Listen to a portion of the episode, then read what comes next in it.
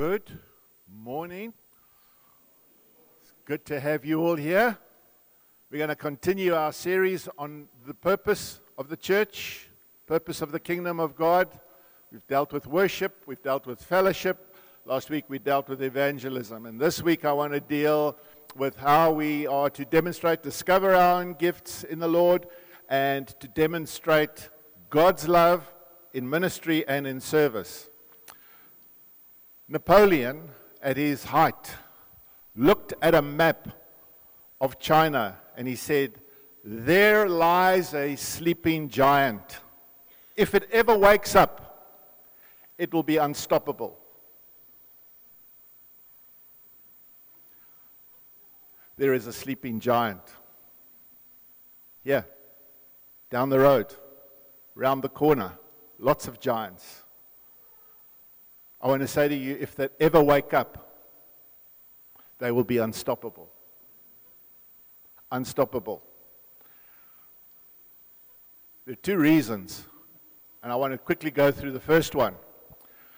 Two reasons why there are so many sleeping giants. And the first one, if the, if the church ever woke up, they would discover that when we commit our lives to Jesus Christ, Jesus has not called us into a comfortable, easy life there are necessary disciplines that have to take place. And one of those disciplines is participating and regularly attending church and community and participating in the things of the church. You see, the Christian life involves much more than just believing, it means belonging. See, Romans chapter 12 and verse 10 tells us very clearly that we are to be devoted to one another in brotherly love to be devoted to one another in brotherly love. The Bible knows nothing of the individual Christian life.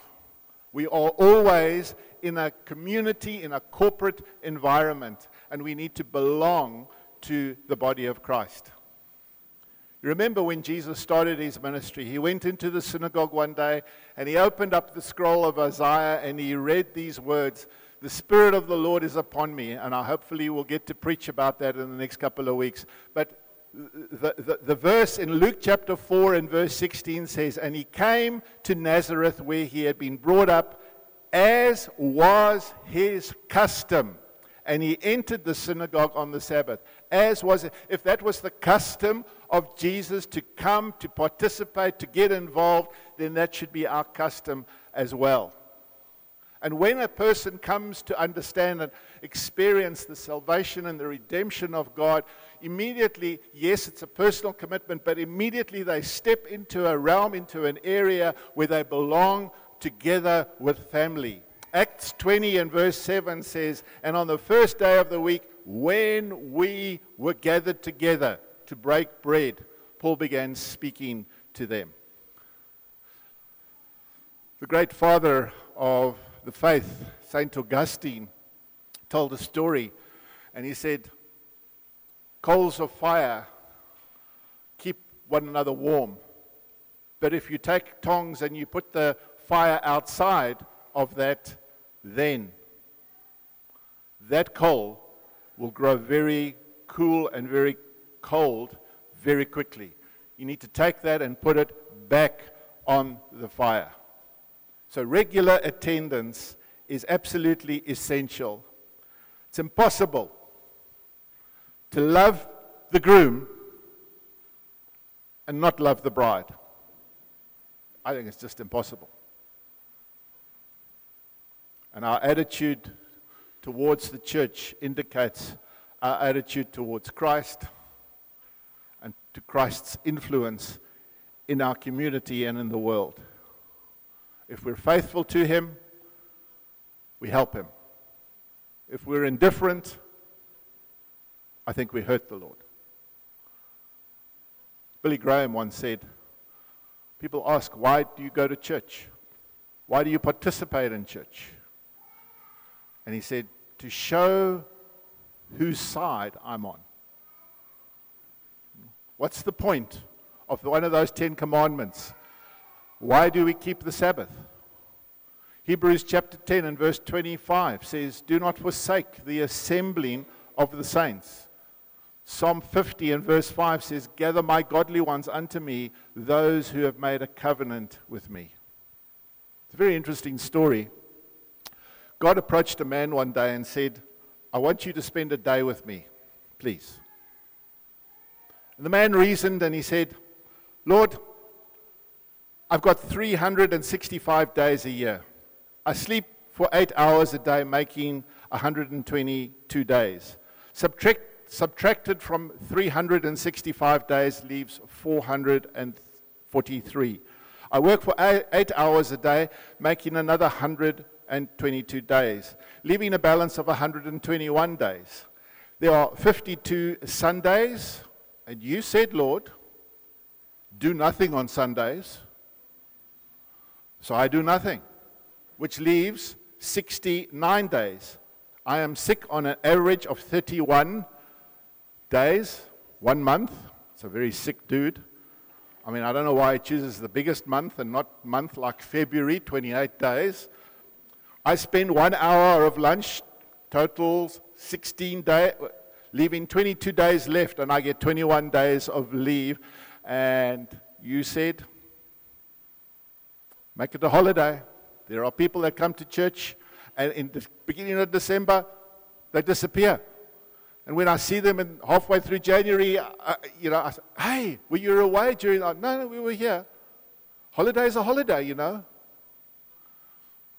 So we get to one day that's left. And the man said, Now, here, Lord, in all due respect, you don't expect me to give up my last day.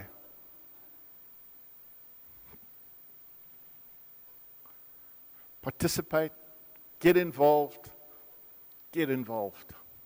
Now, I'm going to go on and talk about something I Joy just to stand up and just give uh, a little bit of an insight as to what happened uh, about, what, 10 days ago, Joy. Do you want to come and share? Okay, hi. So, the other day I was in the garden, and we've got this huge granadilla vine that grows on our wall. And last year, I could see lots of beautiful little flowers. I don't know if you've ever seen the granadilla flowers, how pretty they are. And this year, there were none.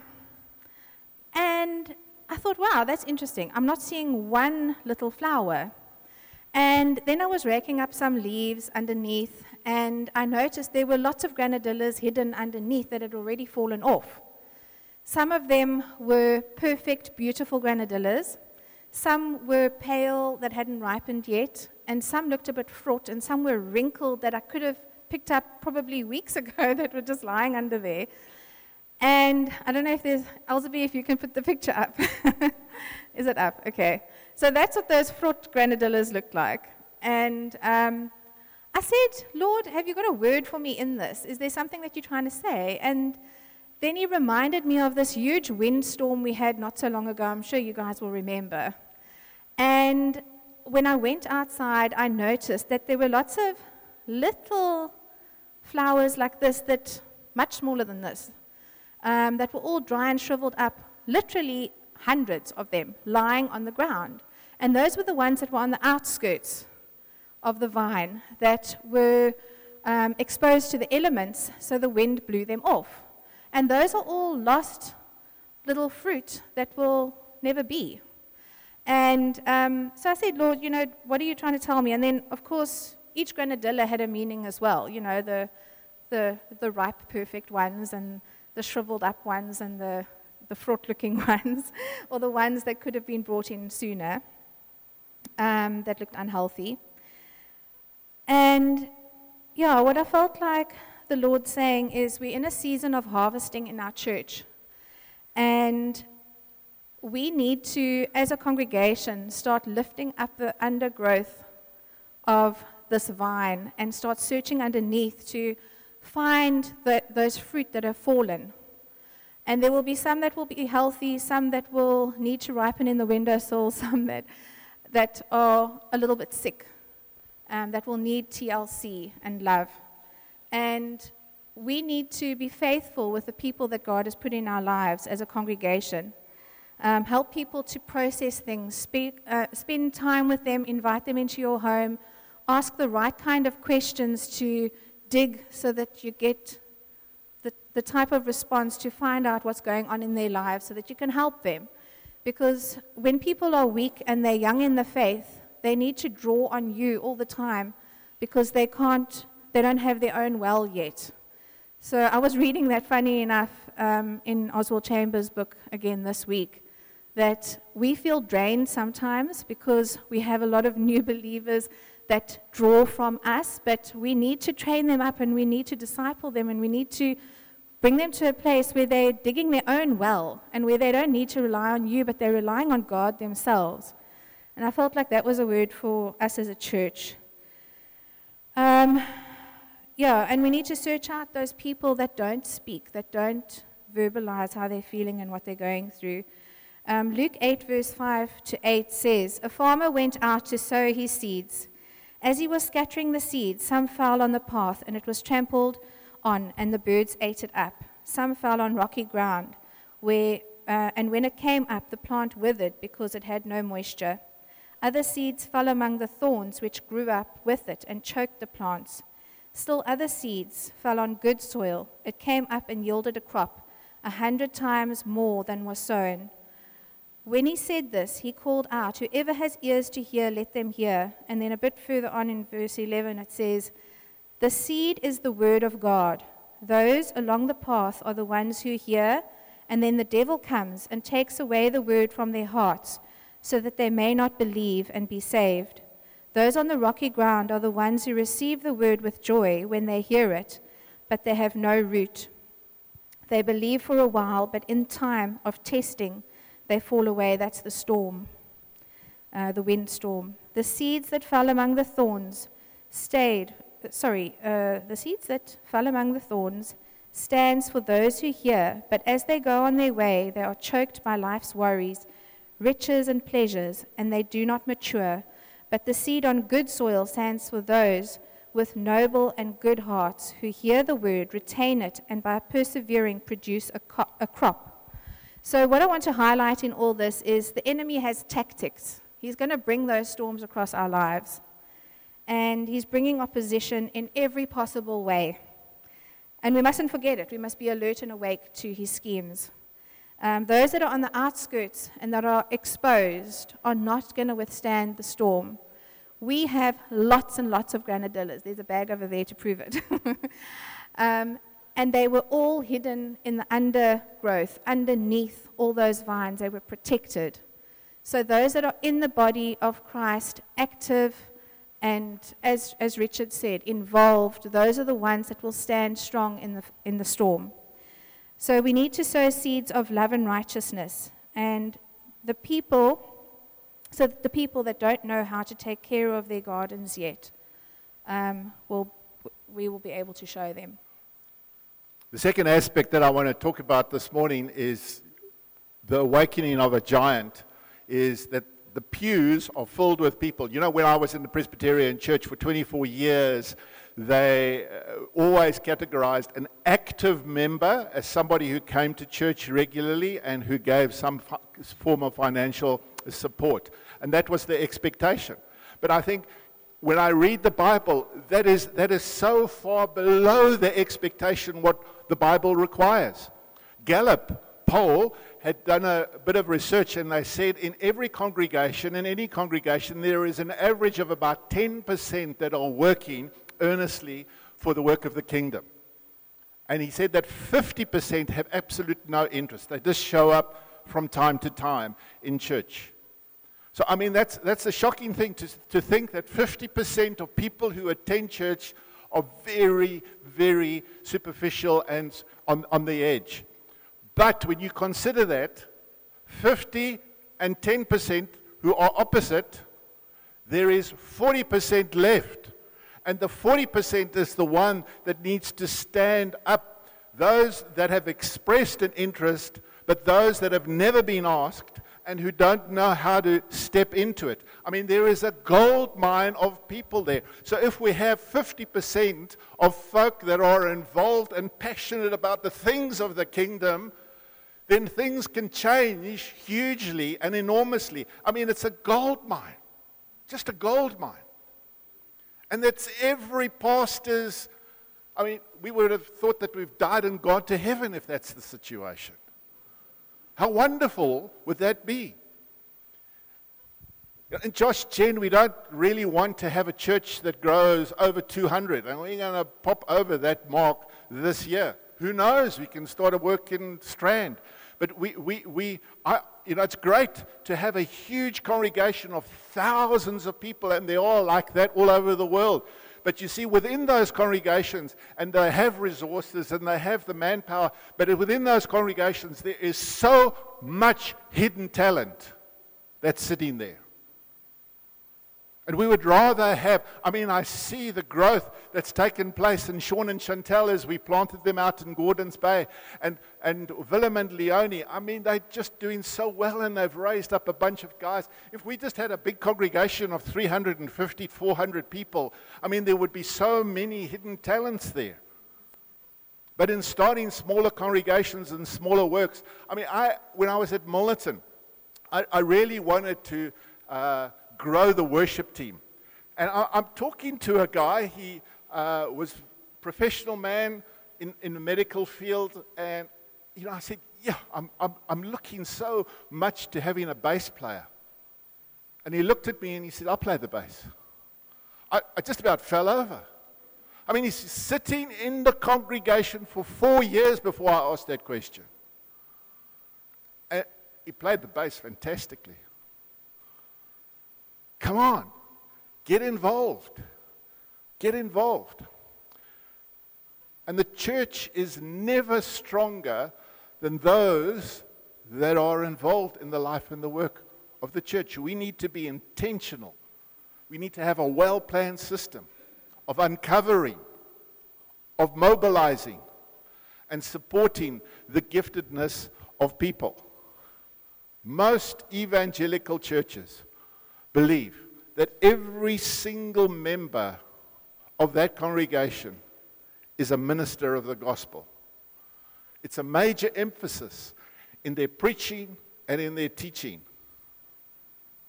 But there are great many, are great many people that don't step up and get into that. I used to have membership vows in the previous congregation. I'll read them to you.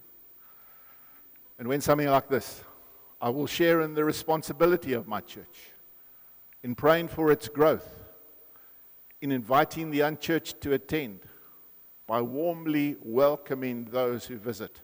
I will serve in the ministry of my church. This is your church as well. By discovering my gifts, by being equipped by the leaders, by developing a servant's heart. I will support the testimony of my church, attending faithfully, by living a godly life, and by giving regularly. You see, the moment that we come to Christ, we come to Christ personally. That's a decision that we ourselves have made. Yes, Lord, I promise I'll follow you for the rest of my life. Immediately we make that personal decision. We step into community. We step into belonging to a family. That moment. Yes, it's a personal decision, but that decision brings us into family, into belonging, into participating. This is a given in the Christian life. You have a full time call on your life. Every believer has a full time call on their life to minister in the Lord, to participate in the things of God. There's a lovely story about four people. Their names were everybody, somebody, anybody, and nobody. There was a job that needed to be done, and everybody was asked to do it. Everybody was sure somebody would do it. Anybody could have done it, but nobody did it. Somebody got angry about that because it was everybody's job and everybody thought anybody could do it, but nobody realized everybody wouldn't do it. And in the end, everybody blamed somebody when actually nobody asked anybody. Consider yourself asked. There are three distinct areas of ministry in the life of a church. And I'm sure that you will identify with this. The first one is the minister is the church does the ministry, and you can't involve anyone else except the minister. Bad. Bad type. The second type, and we're touching on this here. The minister delegates the ministry to people who help in the ministry of the church. I want to go the third one. And this is what it says The people are the church, and the minister equips them, ministers, leaders, elders, equip them for ministry. That's the ideal. You are the church. Let's go to first, uh, Ephesians chapter 4 and verse 11. Ephesians chapter 4 and verse 11. He gave apostles and prophets, evangelists, the pastors and teachers to equip the saints for the work of ministry, for building up of the body of Christ. Okay, so just go back to that one. The fivefold ministry does the work of equipping the saints. Look at that, those next few words. For the work of ministry. That's the job of the church, is to step forward and into ministry. Why? for the building up of the body of Christ. We are part of a movement called the 412 movement, and it's based on that verse. It's based on that verse. You are the church. Carry on. Until we attain to the unity of the faith and the knowledge of the Son of God, we are going to attain to the faith and the full knowledge of God when we are together and ministering to mature manhood, to the measure of the stature of the fullness of Christ. That's the essence of this. You know, it's interesting to see in verse 16 from him, the whole body, joined and held together by every supporting ligament, grows and builds itself up in love as each part does its work. All of us, all of us are ministers. Every single believer, not the pastor, not the elders, all of us are ministers. And service in the body of Christ isn't an optional thing. We're part of the army of God. And as you participate in the things of the kingdom, it's not about volunteering, you are there and involved. To be a Christian is to be a follower of Jesus and to be like Jesus. Even Jesus said in Mark chapter 10 and verse 45 For the Son of Man did not come to be served, but to serve and give his life as a ransom. If that was the task of Jesus, to serve and give his life, that should be ours as well. I started this year by saying to the elders, I want you to know that you're not here serving me and the ministry of this church and the vision that we've set. I'm here to serve you. And I think that we all need to be serving one another. Consider others more important than yourself.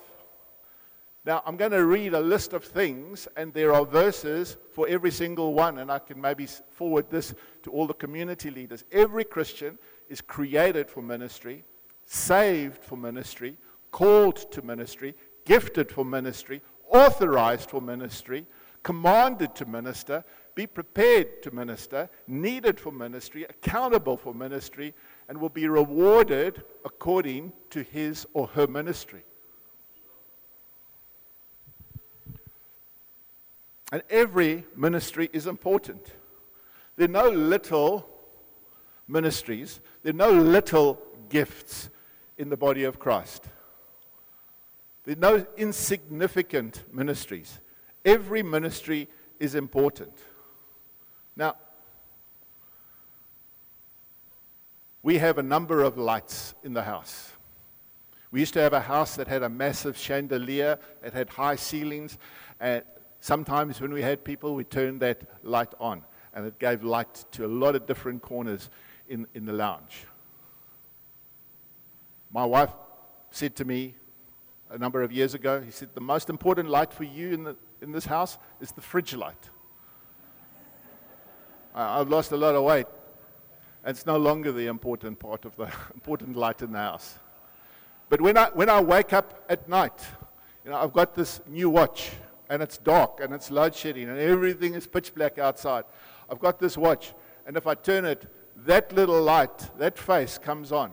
And that's good enough light for me to, in my dual state, at 4 o'clock in the morning. I mean, it's just universally 4 o'clock. I'm 65, hello. And I stagger my way through to the loo. I, I mean, I'm, I'm glad for that light because, you know, I don't want to stub my toe against the leg of the bed because then it's going to be instant agony.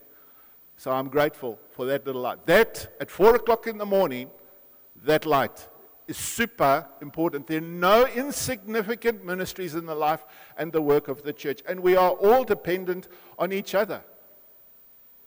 You know, one of the things is that they're all intertwined. That's what happens with giftedness, is that it's all intertwined. It's, you know, if, a, if you put a jigsaw puzzle out and there's one thing missing, your eye immediately goes to that missing piece. And you might be that missing piece. We're part of the body of Christ. I mean, if I stub my toe, it, it, you know, it's just a toe. It's just way down there, the end of your foot. But I mean, if you've ever stubbed your toe, whew, your body, your entire body is crying out, Aina, Aina, Aina. We're all participators. We're not expect, spectators. You see, it's like a soccer field. You've got 22 people running around, absolutely exhausted, sweating their guts out. And you've got tens of thousands of people in the stand saying, Come on, come on, you don't know what you're doing. I mean, they say that Christianity is the greatest indoor spectator sport in the world. I mean, we need to change that. It's not an indoor spectator sport. The, 1 Corinthians chapter 12 is clear, clear, clear that we are part of a body and we need to be participating. For just as the body is one and has many members, and all the members of the body, though many, are one body, so it is with Christ. Ah, just everybody wants to be finger pointing in the direction. Somebody wants to be an eye. I mean, watched a movie last night with Medler just for a few, uh, a few minutes, and they had a lot of photography on the person's face. That's what actors do in movies. On stage, it's very different. It's much more animated. But on, on a movie, you see their face, you see their eyes, you see, you understand what's going on, the emotion behind. Eyes are, are super, super important. Some people want to be eyes. Who wants to be an ear? I mean, it's the only thing in the, in the body, along with the nose, that keeps on growing. I mean, at 65, you start to shrink. But the ears get bigger and bigger. Uh, nobody's ever written a song, I Love Your Ears. And nose. Who wants to be a nose? Oh, check at the beak that's on him. Uh, you can park bo- no, uh, buses in those nostrils, my word. I mean, we can be we, we, we can ridicule different parts of the body. And who wants to be a foot? Foot is super important. I'm using my feet all the time as I'm speaking to you. But you never see, you see praying hands on a mantelpiece or on a picture. How often do you see a foot? No, but feet are super, super important. Let's look at that passage. If a foot should say, Because I'm not a hand, I do not belong to the body, that would not make it any less part of the body.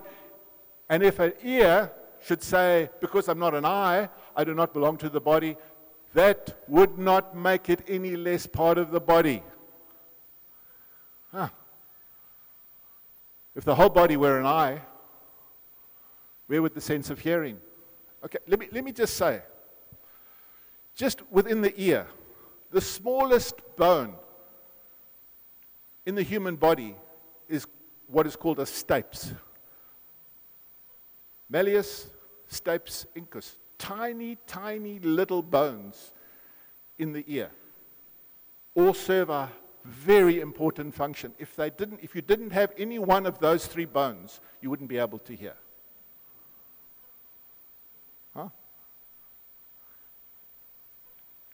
And the ear. I mean, Nobody told me in my biology class in standard 8, grade 10, that when I get to 65, I'm going to have garden brooms sticking out the side of my head. Ears are ugly. And nostrils, nostril hairs. Well, well, I mean, if you didn't cut and trim your nostril hairs, you'd have great big bushes sticking out of your nostrils. I mean, one, one guy refused to cut his nostril hairs at one of the churches that I was at. And I mean, every time I looked at him, I was like, oh. I mean, it's not a pretty sight to stand in front of the mirror and cut you. Uh, you look pretty awful. Some of the older guys, yeah. but nostril hairs fulfill a function. I mean, you've, you've, you've seen that thing where that one, I think it's an Arabic guy, he goes and his friends are in the background and he goes and he has a wax, wax on, on, on the extra hair on the side of his face, on, on his nose, and he's got uh, ear, ear, whatever's in his, in his nose with wax. And they pull it out and he freaks out. So sore.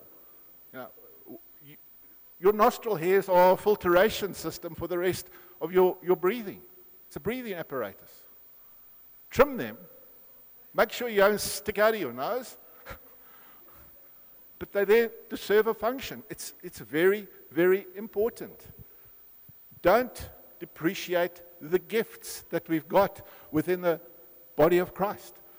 You know, there was somebody in Acts chapter 9, her name was Dorcas or uh, uh, uh Tabitha, uh, um, and, and she fulfilled such an important function in the New Testament church. She had what is called the gift of helps.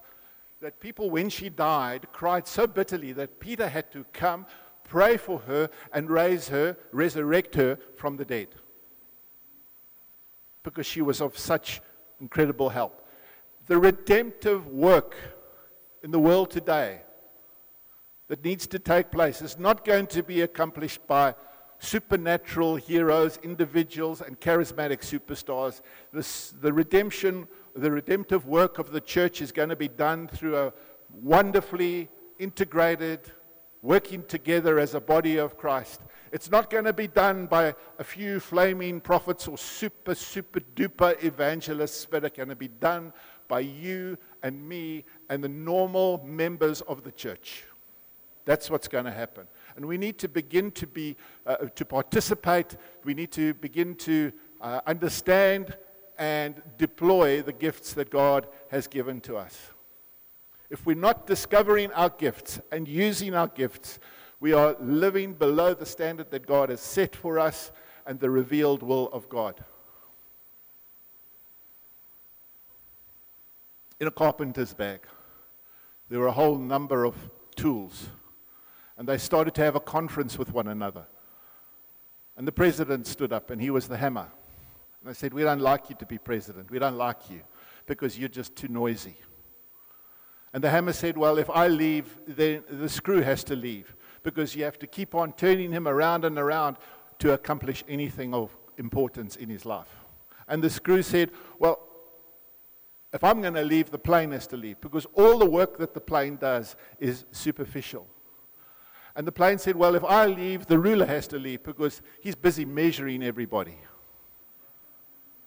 And the ruler said, Well, if I leave, the sandpaper has to leave because he's rough and he rubs people the wrong way. And then the carpenter of Nazareth arrived. And slowly but surely, he worked with all the tools. See, God is a God of variety. And there is diversity. There's diversity in animals. There's diversity in the snowflake. There's diversity in the fingerprint. There's diversity in people's faces. No two faces are the same. No two fingerprints are the same. No two believers are the same and are gifted in a different way. I want to say to you first thing you do is cultivate a wonderful relationship with the Lord. Spend time with the Lord.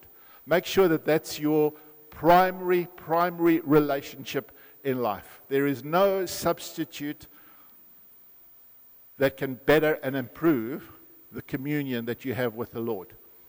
In the book of Acts, it is addressed, the book of Acts is addressed to Theophilus. Now, I don't believe that there was a person's name, Theophilus. Theophilus means lover of God. Theo, God, philos is lover.